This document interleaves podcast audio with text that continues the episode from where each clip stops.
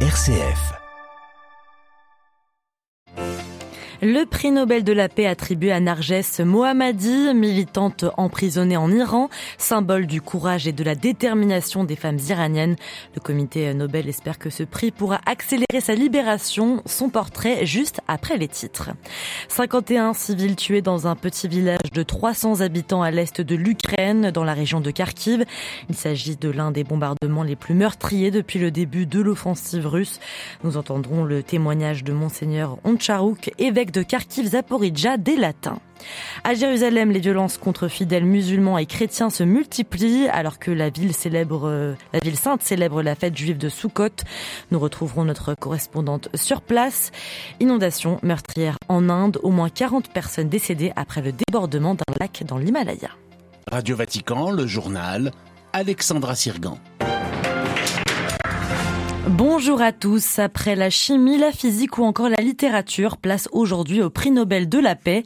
Cette année, c'est le combat des femmes iraniennes contre l'oppression qui a été récompensé. Le comité Nobel a en effet attribué le plus prestigieux de tous ces prix à l'iranienne Narges Mohammadi pour son engagement en faveur des droits de l'homme et tout particulièrement pour les iraniennes. Âgée de 51 ans, Narges Mohammadi est actuellement détenue en Iran, conséquence de son combat, Xavier Sartre. Oui, un combat que Mohammadi ne mène pas seul, Alexandra. Le comité Nobel précise en effet qu'avec ce prix, ce sont les centaines de milliers de personnes qui, au cours de cette dernière année, ont manifesté contre les politiques de discrimination et d'oppression visant les femmes du régime théocratique de l'Iran. Le mot d'ordre des manifestants, Femmes, Vie, Liberté, épouse parfaitement le travail et l'engagement de Narges Mohammadi, poursuit le comité.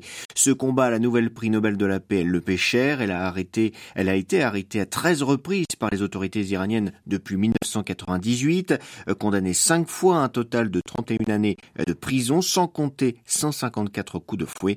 Cet ingénieur, marié et mère de jumeaux, séparé de sa famille, qui a trouvé refuge en France, est membre du Centre des défenseurs des droits de l'homme, ce centre fondé par un autre prix Nobel de la paix iranien, l'avocate Shirin Ebadi. C'était en 2003.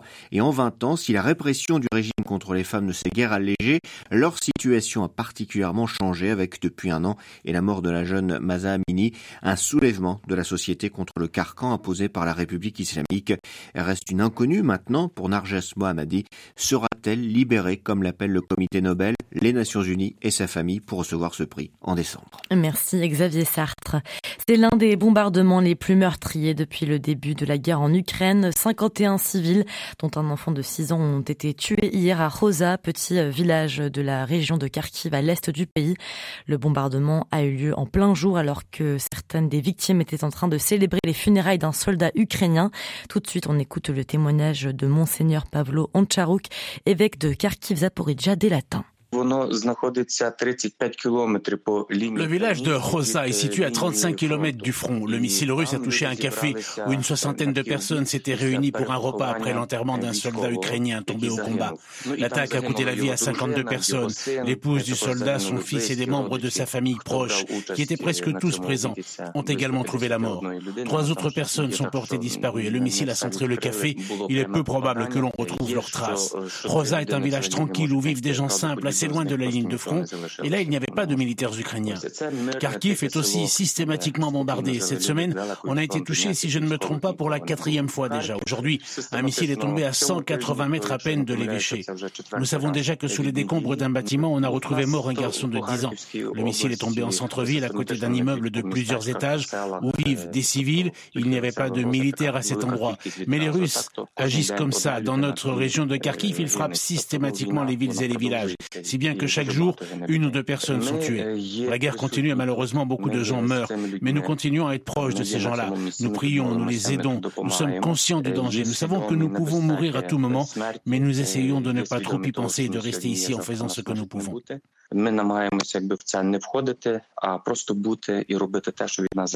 Des propos recueillis par Svetlana Durovic de notre rédaction ukrainienne. Une deuxième attaque a eu lieu d'ailleurs ce matin à Kharkiv, proche d'un immeuble résidentiel Selon une porte-parole du Haut Commissariat aux droits de l'homme, tout porte à croire qu'un missile russe serait l'auteur donc de l'attaque à Rodza. Le Kremlin souligne ne frapper que des cibles militaires. Une équipe de l'ONU doit être envoyée sur place dès demain. De son côté, le président Volodymyr Zelensky dénonce une attaque terroriste inhumaine. Le chef d'État ukrainien qui était d'ailleurs à Grenade hier en Espagne à l'occasion du sommet de la communauté politique européenne. Plusieurs dossiers ont été abordés, principalement la guerre en Ukraine. Volodymyr Zelensky a appelé à redoubler d'aide pour, son pays, notamment à l'approche de l'hiver. Face aux craintes de réduction du soutien américain, les dirigeants européens se sont mis d'accord pour accroître l'aide militaire sans pour autant remplacer les États-Unis. Les dirigeants des 27 pays de l'Union européenne qui sont à nouveau réunis en, sommet aujourd'hui, toujours à Grenade. Cette fois-ci, euh, euh, c'est le sujet de l'immigration illégale qui doit dominer les discussions. L'immigration illégale qui domine aussi l'actualité de l'autre côté de l'océan Atlantique. L'administration Biden va relancer les expulsions directes vers le Venezuela d'immigrants en situation irrégulière. Le département d'État l'a annoncé hier. Washington avait cessé il y a des années de renvoyer les Vénézuéliens euh, vers leur pays en proie à une grave crise politique, économique et sécuritaire. Et justement, au Venezuela, l'étau se resserre autour de l'opposant Juan Guaido. Le parquet vénézuélien a émis hier un mandat d'arrêt contre l'ancien président intérimaire exilé aux États-Unis depuis la réélection en 2018 du président Nicolas Maduro. Un résultat qui n'est toujours pas reconnu par Washington et Paris. Est notamment accusé de trahison, d'usurpation de fonction.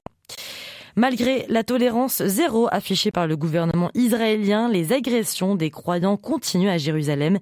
Les fêtes religieuses juives sont toujours marquées par les violences des extrémistes israéliens contre les Palestiniens, mais les exactions contre les fidèles musulmans et chrétiens se sont multipliées au grand jour cette semaine à l'occasion de la fête de Sukkot, notamment dans la vieille ville de Jérusalem. La correspondance sur place de Valérie Ferrand.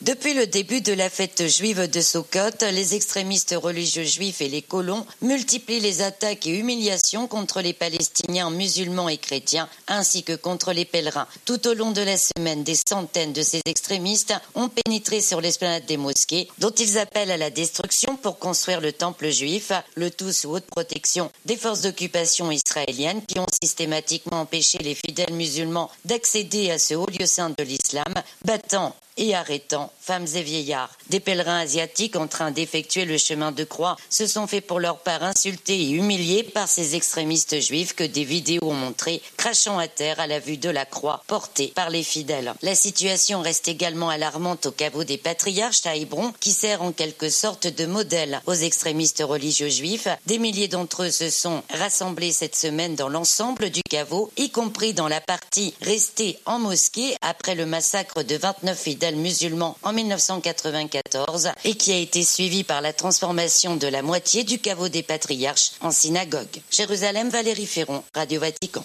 On prend la direction de l'Inde à présent où des inondations dans l'est de l'Himalaya ont fait au moins 40 morts selon un dernier bilan. L'état du Sikkim près du Bangladesh a été frappé par des pluies diluviennes qui ont fait déborder un lac de montagne. Le réchauffement des températures dans la région serait à l'origine de cette catastrophe. Les précisions de notre correspondant Emmanuel Derville. Les scientifiques tiraient la sonnette d'alarme depuis plus de deux ans. Avec la fonte des glaces dans l'Himalaya, le niveau d'un lac de montagne de la petite région du Sikkim ne cessait de monter. Alors quand de violentes précipitations se sont abattues sur la région en début de semaine, l'eau a fini par déborder et le barrage en aval n'a pas pu retenir les flots. La rivière Tista a elle aussi débordé et les inondations ont coupé plusieurs routes, notamment celle qui relie le Sikkim au reste de l'Inde. Plus d'une dizaine de ponts ont été détruits, mais aussi près de 300 habitations. Une centaine de personnes sont portées disparues, tandis que plus de 3000 sont coupées du monde et attendent d'être secourus. Des touristes étrangers sont notamment bloqués et l'armée indienne a été mobilisée. Elle doit notamment procéder à des évacuations par hélicoptère et mène des opérations de recherche. New Delhi, Emmanuel Derville pour Radio Vatican. Les inondations, conséquences donc du réchauffement climatique, tout comme les tempêtes, la sécheresse ou les incendies, ces événements météorologiques ont causé le déplacement de 43,1 millions d'enfants entre 2016 et 2021, selon un rapport publié par l'UNICEF hier, un chiffre qui pourrait être multiplié par deux d'ici 30 ans selon certaines projections.